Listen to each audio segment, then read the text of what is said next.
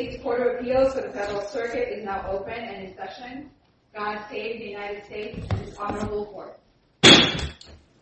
Please be seated. Good morning, ladies and gentlemen. We have five cases on the calendar this morning. Two from the PTAB, two from the Veterans Court, and one from a district court. One of the Veterans cases is being submitted on the briefs and not argued. First case is 2020-1184, Moderna v. Arbutus. Um, Ms. Wigmore, I want to tell you how to argue your case, but I assume you'll begin with standing. Which you are doing in front of us right now. Good morning, Your Honor, and may it please the Court. My name is Amy Wigmore, and together with my colleague, Catherine Kiekefer, I represent the appellate and cross-appellee Moderna TX, Inc. This case involves an inter partes review proceeding addressing Arbutus' 435 patent on lipid formulations for nucleic acid delivery. Now, there are a number of legal errors that infected that proceeding, but um, given the Court's statement, I will begin with the issue of standing. Moderna had and continues to have standing to pursue this appeal. At the outset, when this appeal was filed in November of 2019, there was a series of sub-licenses that Moderna had from Acuitas, which had sub-licensed these patents, including the 435, um, from Arbutus' predecessor. Those sub-licenses applied to four different targets, and at the time that the appeal was filed, there was active development going on with respect to one of those targets, RSV. Now, this Court has recognized that standing can be established in a number of ways. One of those ways, of course, is the concrete activity leading to a possible infringement suit. That was not the basis for standing at the time this appeal was filed. The basis was contractual rights that are affected by a determination of patent validity, and the JTEKT case by this Court recognizes that basis for standing. As of November 19, 2019, Moderna had these sub-licenses in place, and it had already paid milestone payments under the licenses. How much time had, my recollection is there it had been about five years since a milestone payment had been made, right? It had been several years since the original milestone payments had been made, but at the time... Any milestone payments. The last milestone payment that was made prior to the filing of the complaint was when? I don't have that specific date, but it is correct that it was not within a year of the appeal being filed.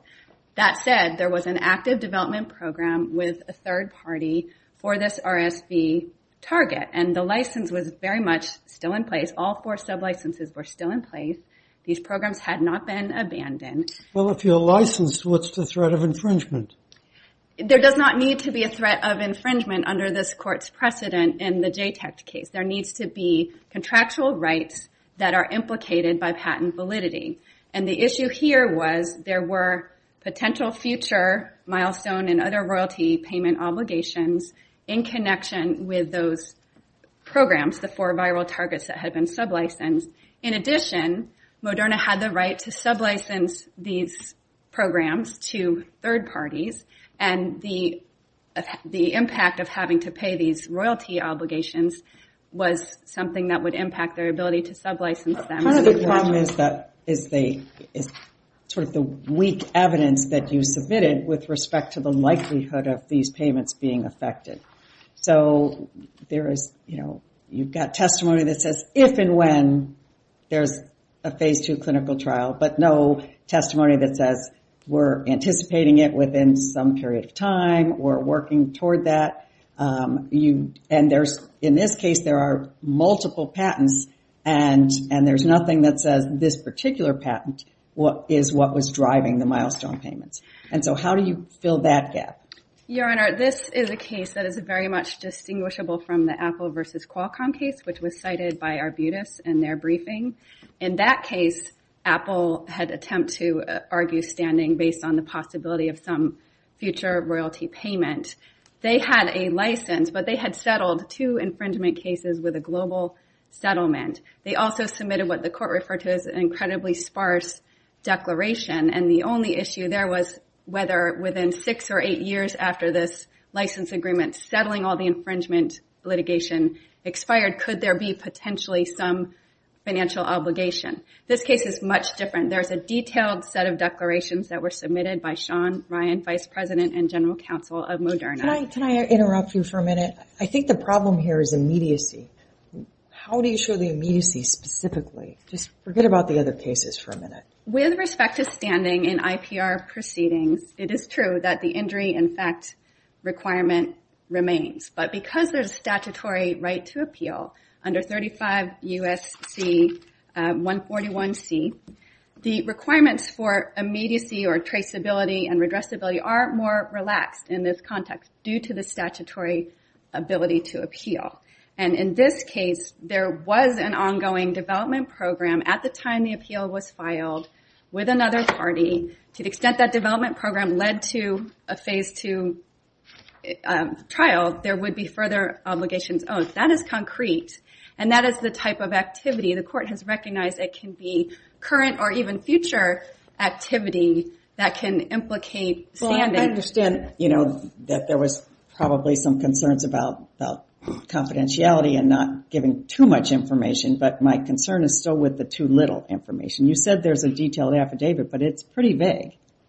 The affidavit describes the existence of this development program. The development program, if successful, would have led to further royalty payments. That was a situation in November of 2019 when this appeal was filed. Now, the situation has evolved, and it's this court's obligation not just to look at standing at the time the appeal is filed, but whether there's an ongoing live case or controversy.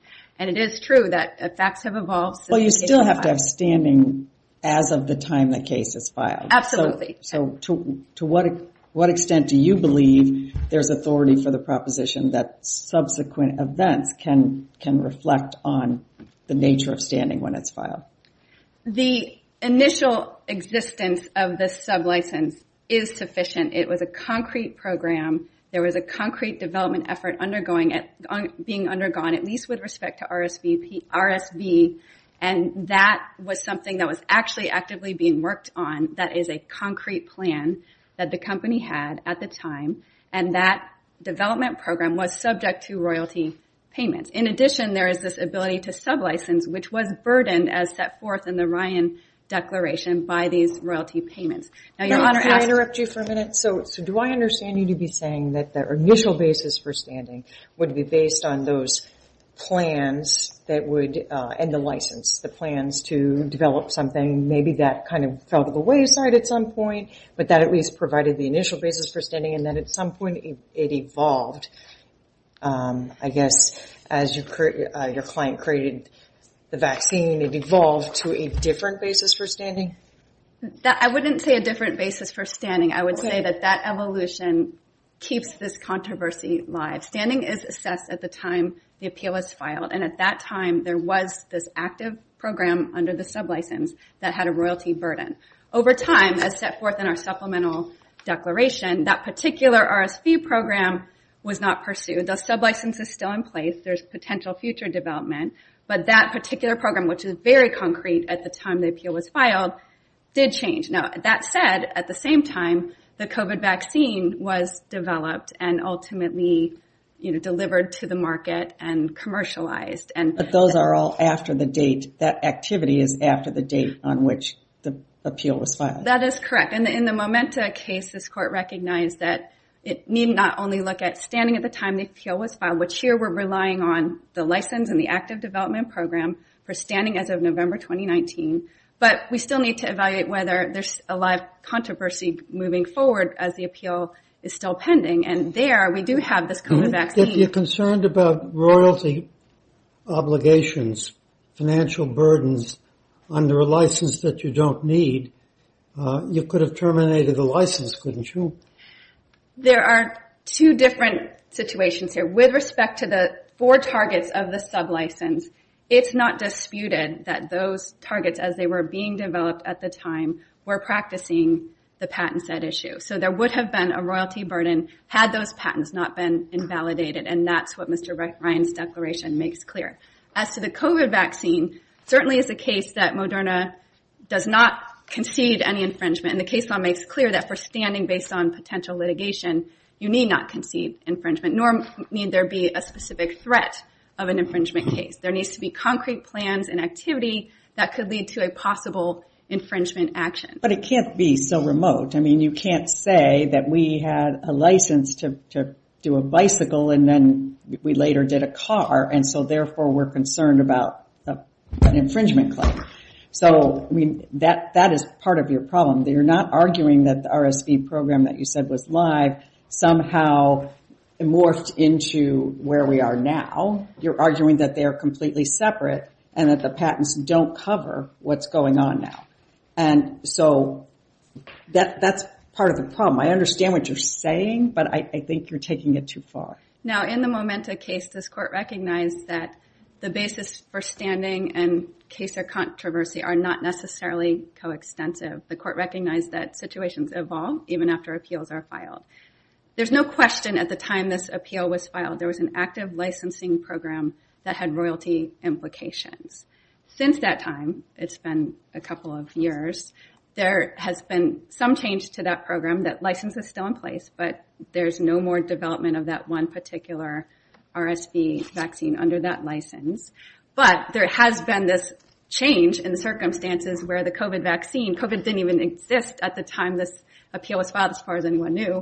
Um, and at that time, we were not relying on the risk of infringement, but now it's a concrete. But you really only discussed those activities in connection with the other appeal, right? There's nothing in this first appeal where I see that discussion of the development of the COVID vaccine as something you were relying upon. We did supplement the record, Your Honor. It's docket number, I believe it's 118, where we put in the Ryan declaration that was filed in the 069 appeal. We put it into this appeal, not only to advise the court of this ongoing live controversy, but also to advise the court that the development program we had been discussing in the original declaration at the time of the appeal being filed, that that program had changed. and Counsel, do you want to spend a few minutes on the merits?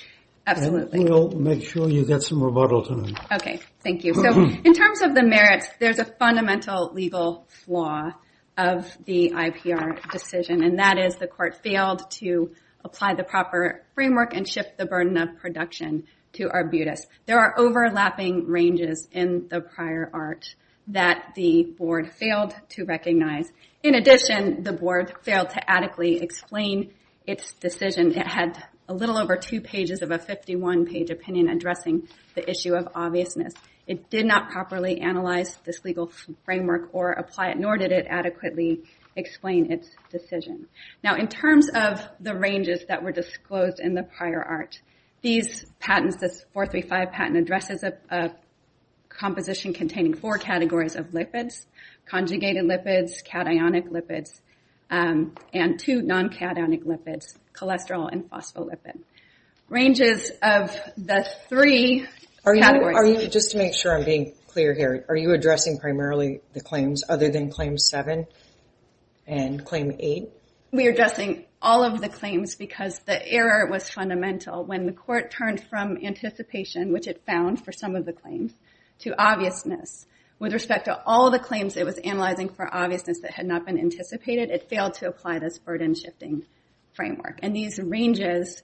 And there are some claims that are, um, if I remember correctly, there are some claims that don't have um, the phospholipid in them, right? They have cholesterol, and the court made the same error with respect to cholesterol. In fact, even greater error because it said in its opinion that the cholesterol range was not disclosed when even Arbutus concedes that the prior art discloses a 20 to 45% range of cholesterol. So is it your view that what we should do if we reach the merits is not reverse, but to vacate and remand so that the burden-shifting uh, can apply and the board can consider it under that standard? That's correct. It was a fundamental error not to shift the burden and to impose upon Moderna the obligation to prove motivation to optimize. Motivation to optimize is presumed when there's an overlapping range. And based on the description we provided in our brief, there was a clear overlap. That overlapping range need not be stated in haec verba or verbatim in the prior art. Here, it was with respect to three of the four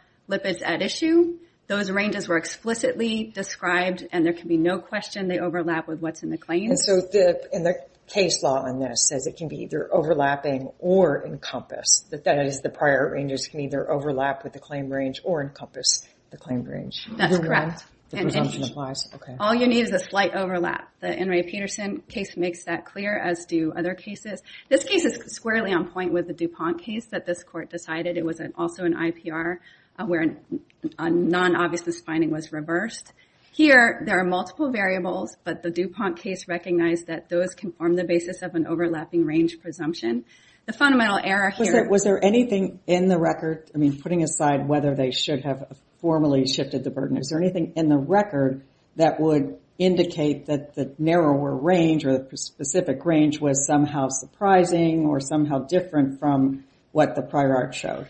The basis for their patent, they allege, is this amount of cationic lipid above 50%, but the prior art, including the 554 patent and the 554 publication and the 189 publication, both expressly disclose a cationic lipid range of up to 60%.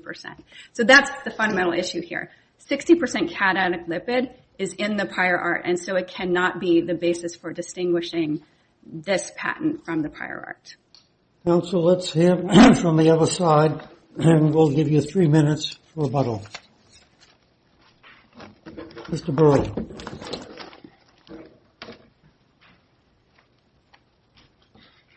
Good morning, Your Honors. David Berl for Arbutus. I'll start uh, where my opponent started with regard to the issue of standing. And what's missing here are multiple things. First, any notion of immediacy is entirely absent from the evidence that Moderna has presented to this court. It is speculative, and today we've heard for the first time that they admit that this RSV vaccine program, which was the basis for their standing as of notice of appeal, November 2019, has been abandoned. So they've now shifted, it appears. But we need to look at November 2019. Indeed. So why is the fact that it was at least ongoing at that point, and there was an intention to move forward with it at that point, why isn't that enough? Here's what's missing. And the key cases here are the Samsung case, in which multiple patents were licensed and standing was found, and the Apple versus Qualcomm case, where multiple patents were licensed and standing was not found. And the difference is crucial here. In Samsung, this court found that the invalidation of the patent at issue in that case would have changed the royalty obligation. Because of the way the patent pool worked, if you eliminate one patent, more money would be paid on other patents, so Samsung would have profited. That was missing in Apple versus Qualcomm, where this court found that Apple presented no evidence that the invalidation of the particular patents it was challenging would change its royalty obligations. That evidence is missing here, too. If you look at Mr. Ryan's declaration, he addresses this at A5745 through 46, and he acknowledges that Moderna here has licensed numerous patents, not just the 435 and 069, numerous patents. Those patents are found at Exhibit D to his declaration at A5828-69. It's actually in the other appendix, because they supplemented it. And what you see there are 40 pages of patents. These are two of them, only one at issue in this appeal. Well, patent portfolio licensing is pretty normal.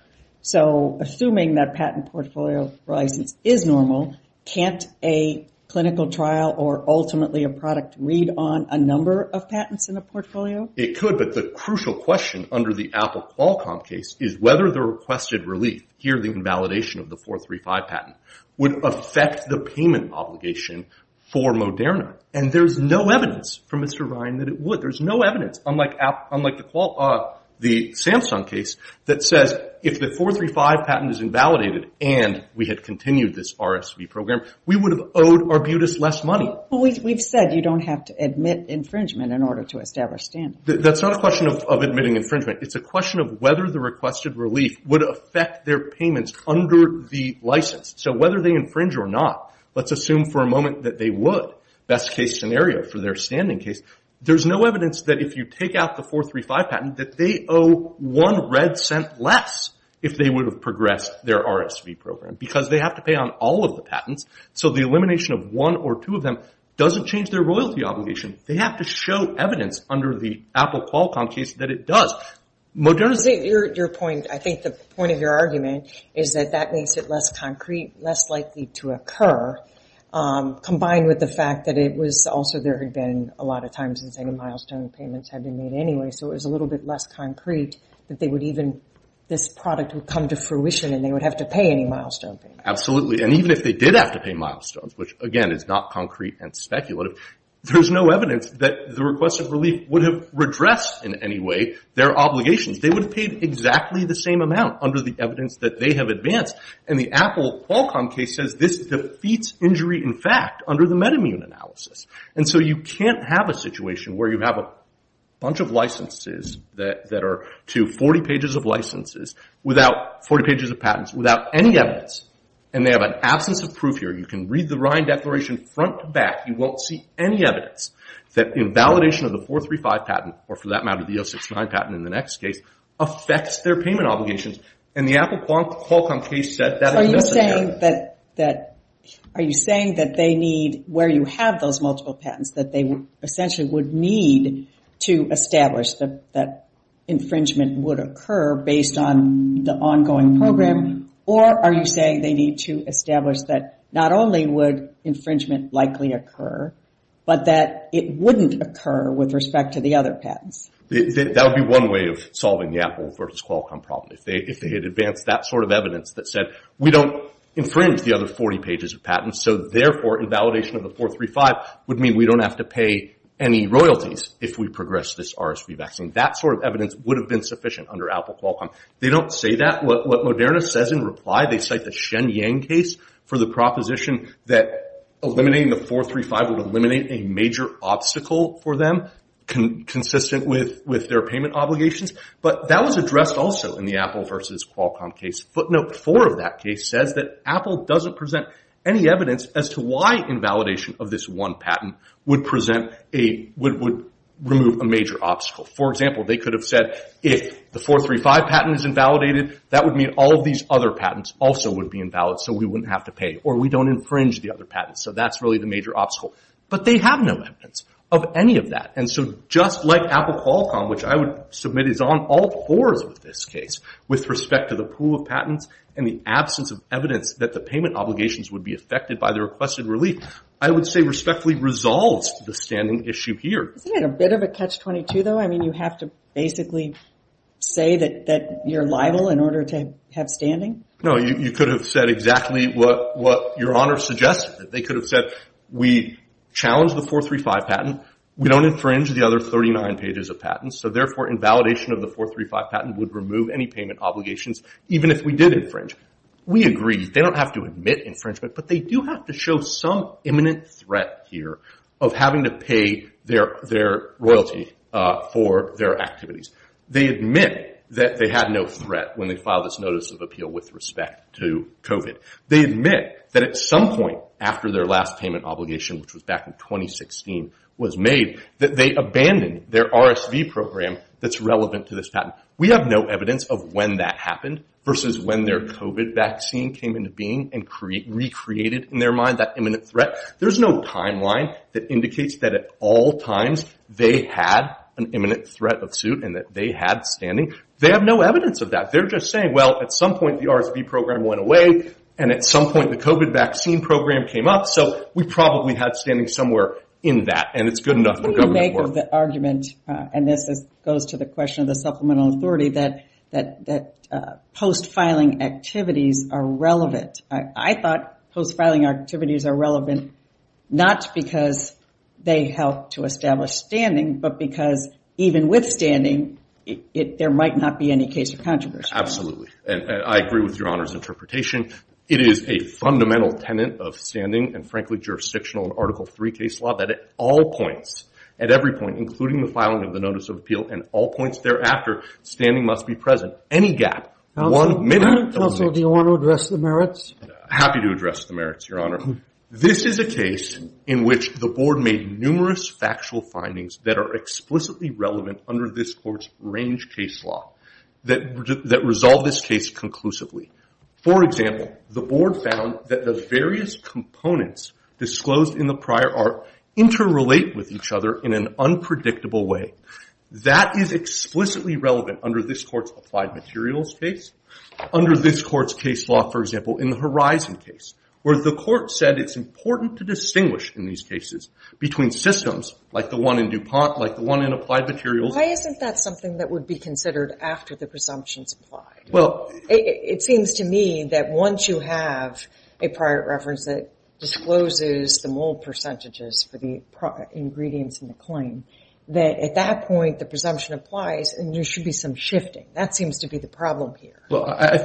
so let me address that in two ways. First, the Horizon case does not stand for that proposition. In that case, where the various components interacted unpredictably with each other, as the board found here in an unchallenged factual finding, no presumption was applied by the district court. None. And this court affirmed that finding. And Moderna's only response to that is that Horizon isn't a range case and somehow the active ingredient was not disclosed in the prior art as a range. That's not true. If you look at the district court case at star five, it makes clear that the Kazai reference disclosed an overlapping range of diclofenac sodium, the active ingredient. Even if that's true, there's plenty of other cases that take a different approach. Well, none of them suggest that in a situation where the various components of the prior art interact unpredictably with each other, a presumption is invoked. And I would suggest the applied materials case suggests exactly the opposite. Are you saying we should say that even though there is a clear overlap in the ranges, that just because there appears to be an interaction between the ingredients, that we we don't ignore those overlaps? So first of all, I don't think there's a clear disclosure of an overlap. There's no disclosure of. How can um, 20 to 45% not overlap at least somewhat with 30 to 40%? It does, of course, but there's no disclosure of a phospholipid range anywhere in the prior art. But that's not in all the claims. No, that's in claim seven. of. Okay, so uh, set claim seven aside. If we set claim seven aside, what I would observe, Your Honor, is that the range case law, whether it's DuPont or applied materials or any of the others, does not exist separate and apart from this court's obviousness jurisprudence and the KSR obviousness jurisprudence. They're trying to get at the same thing, and they can't be applied in a way that is abjectly defying KSR and all of the principles of obviousness. To take one example, in the DuPont case as well as the Peterson case that they cite, the court observed that the issue here is, do we have routine experimentation, which leads to obviousness because you experiment routinely within the ranges, or do we have non-obvious invention? That's the crucial distinction here, and the court said the exact same thing in the Genetics Institute case. It's getting at the same thing as KSR in all of the obviousness cases. It's not some separate doctrine that can exist hermetically sealed from everything else in Section 103. And here, the board found repeatedly in an unchallenged factual finding that it would not be routine experimentation, that it would be difficult experimentation. Their own expert agrees that it would be difficult experimentation. So which side of the ledger are we on? Routine experimentation, as in DuPont, as in Peterson, or not routine experimentation, as in Genetics Institute and Horizon? The board answered that question repeatedly. And said, Do you want to deal with Claim 1? Sure. I think Claim 1 is exactly the same principle. The board found that there would not have that those ranges would not have been achieved by routine experimentation, therefore precluding any finding of obviousness. There is no finding in any of the range cases, whether it's Stepan, DuPont, Peterson, or any of the others, that where you have non-routine... These cases aside, the L054 formulation is right within the claim range Uh, of Claim 1. Sure. I'm sorry. I might have misunderstood Your Honor's question. Your Honor's asking about anticipation of Claim 1 rather than the obviousness issue. And uh, I apologize, Your Honor. I didn't understand your question. I'd happily move to anticipation. The problem with Moderna's anticipation argument in the board's finding is that it has the right numbers, but it's about the wrong thing. The L054 formulation provides the numbers for the inputs into the formulation, not the outputs. And Moderna admits that at A4651. They say that those are the inputs, and their expert admits at 5242 through 5244 that the inputs and the outputs are not the same. They change. And our expert provides a careful explanation of why that is. As a result of the detergent process used in the 554, Dr. our expert explains at A4924 through 25 that it removes some of the cholesterol lipid, and so the amount of conjugated lipid increases. It goes up, he explained there and in his deposition. A lot of this is interesting, but the problem is it's not in the claims. Well, it, it is in the claims. The claims were construed, and everyone agrees that they address the final formulation percentages. Moderna agrees with that, and we agree with that too. This claim is directed to a particle, a final particle, not the inputs of what you put in before you manufacture the particle. So that is in the claim, and the prior art is addressing something different. The prior art is addressing what you put in, not what you get out. And Moderna knows that it has a problem here. They don't try to defend the proposition that there's no difference between inputs and outputs. They respectfully try to manufacture a finding from the board that doesn't exist, that somehow the inputs are indicative of the outputs. That's, that's their response. And they cite to A20 and 21 of the board's opinion. That finding is not there. Did Moderna rely on the entirety of the 554 publication and not just on the L054 formulation? was the board found their argument with respect to the rest of the 554 unpersuasive, and I don't think that's being refuted here on appeal, that the ranges are not enough to anticipate the claims. So the board relied only on that particular example, the L054 example, as being anticipatory. Well, isn't that an overly narrow view of the prior art? Well, the, the board addressed the rest of the 554. It addressed the ranges. It explained that the ranges were not the sort of ranges that can anticipate the claim. And Moderna doesn't argue otherwise. It doesn't quibble with the board's rejection of their anticipation argument on that basis. It simply tries to defend the anticipation argument on the basis of the L054 formulation. But again, that addressed the wrong thing. Everyone agrees that the L054 is about the inputs, not the outputs. And there's a difference. And the conjugated lipid goes up. And contrary to what Moderna said, our expert did not say otherwise. His testimony is at A44, 47 through 50. He never said, he never said that there would be particles that have less than 2% conjugated lipid. They try to suggest that he did, but if you read the testimony, he didn't say that. On the contrary, he said the amount of conjugated lipid will go up. And it's 2% already in the L054 example. And our claim ends. You've consumed your time, but we'll give you two minutes for rebuttal on the cross appeal if there's something to rebut. I appreciate that. Thank you very much, Your Honor.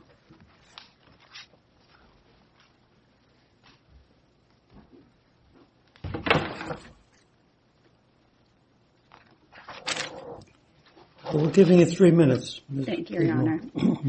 In terms of anticipation, there was a factual finding by the board that should be reviewed under substantial evidence standard. The L054 species, there's no dispute that it contains all the components that can be found in the claimed ranges. The only dispute is about whether you can take the formulation molar concentrations to mean what's in the claims. And that's exactly what Arbutus did in both the 554 publication and in the 435 patent. They described the formulation and the molar concentrations and they claimed them. There's absolutely no evidence in the 435 patent, the patent here at issue, of what the amount would be in the composition if different. Do you support the board's finding that um, when you Uh, make the particle, at least some will fall within the claim ranges, even if some are outside, and so therefore there's anticipation? That's certainly a supportable finding. And I think what the board found is there's no evidence to the contrary. There's no evidence that anything would be outside the range other than pure speculation, in this case, by their expert, Dr. Thompson. That was a credibility finding. He alleged but did not support that the numbers would be different in the final composition. And importantly, the disclosure of the 435 patent, all it has is the formulation concentration. It contains no information about any different, if they would be different, concentrations in the final mm-hmm. composition. So it's exactly the same disclosure in both the 554 publication and in the patent at issue here. And this is a factual finding that is entitled to deference. In terms of standing, I just want to point out paragraph 8 of Mr. Ryan's declaration Uh, that can be found in the appendix at page 6397 and 98. In that paragraph, unlike in the Apple case, he expressly said that the financial there would be financial implications with respect to the 435 patent if this patent were if this patent were invalidated. What's the cite? It's 6397 and 6398. That's paragraph 8 of the Ryan Declaration. So there's a lot more evidence in this record than in the Apple case. And from a practical standpoint, it cannot be the case that if you have a portfolio, you can never appeal an IPR because you have to challenge the patent sequentially. That's going on here. We have a separate appeal we're about to argue on the 069. We can't take them all together in the same appeal. The key is to remove an obstacle, and that's what this IPR is designed to do. Is there any evidence that the 435 relates in any way to the vaccine efforts? There are broad statements by Moderna, by Arbutus, that are in the record in the appendix that they think they cover the whole landscape of lipid nanoparticles. Those broad statements being in the press articles? Yes, and these are not just press articles. These are quotes from Arbutus' CEO. Um, and they certainly have not But it wasn't deposition testimony or anything. It's just generally saying, I've got a lot of That's correct. No deposition testimony. This was not an issue. And is there a reference in that specifically to the 435?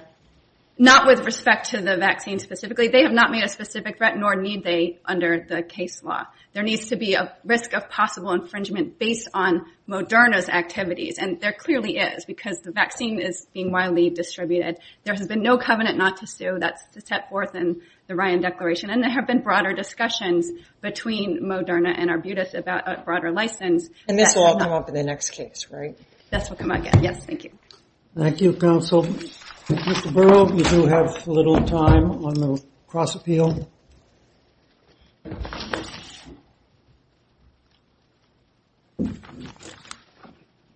Thank you, Your Honor. My opponent referred to a factual finding by the board that did not find persuasive our expert's testimony that all of the particles would fall outside the ranges. Respectfully, the board got it wrong. That has it backwards. We don't have to come forward with evidence of non-anticipation and of non-inherency in order to prevail. The burden falls on Moderna and remains with Moderna the whole time.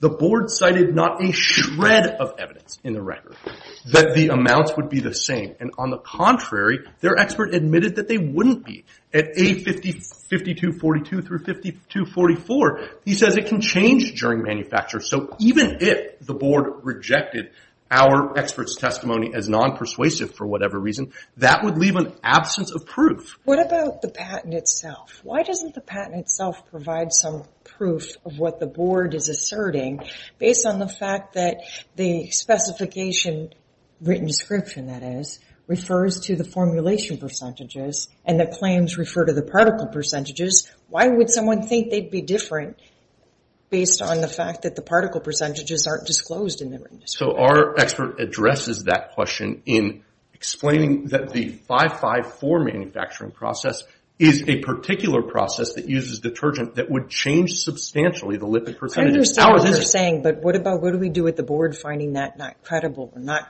thinking that it makes sense technically based on the reading of the specification? Well- what do we do with that? Based on the reading of our specification, mm-hmm. and the board did rely on our specification in suggesting that that's what we did too.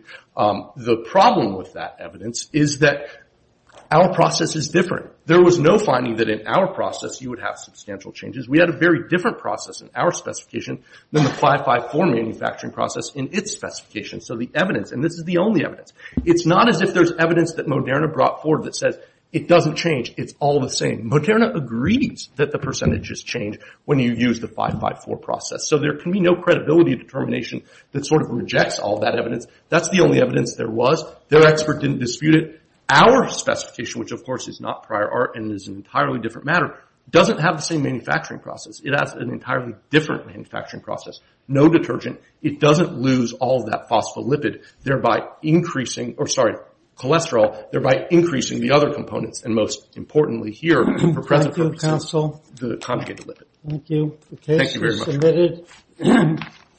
And when Ms. Wigmore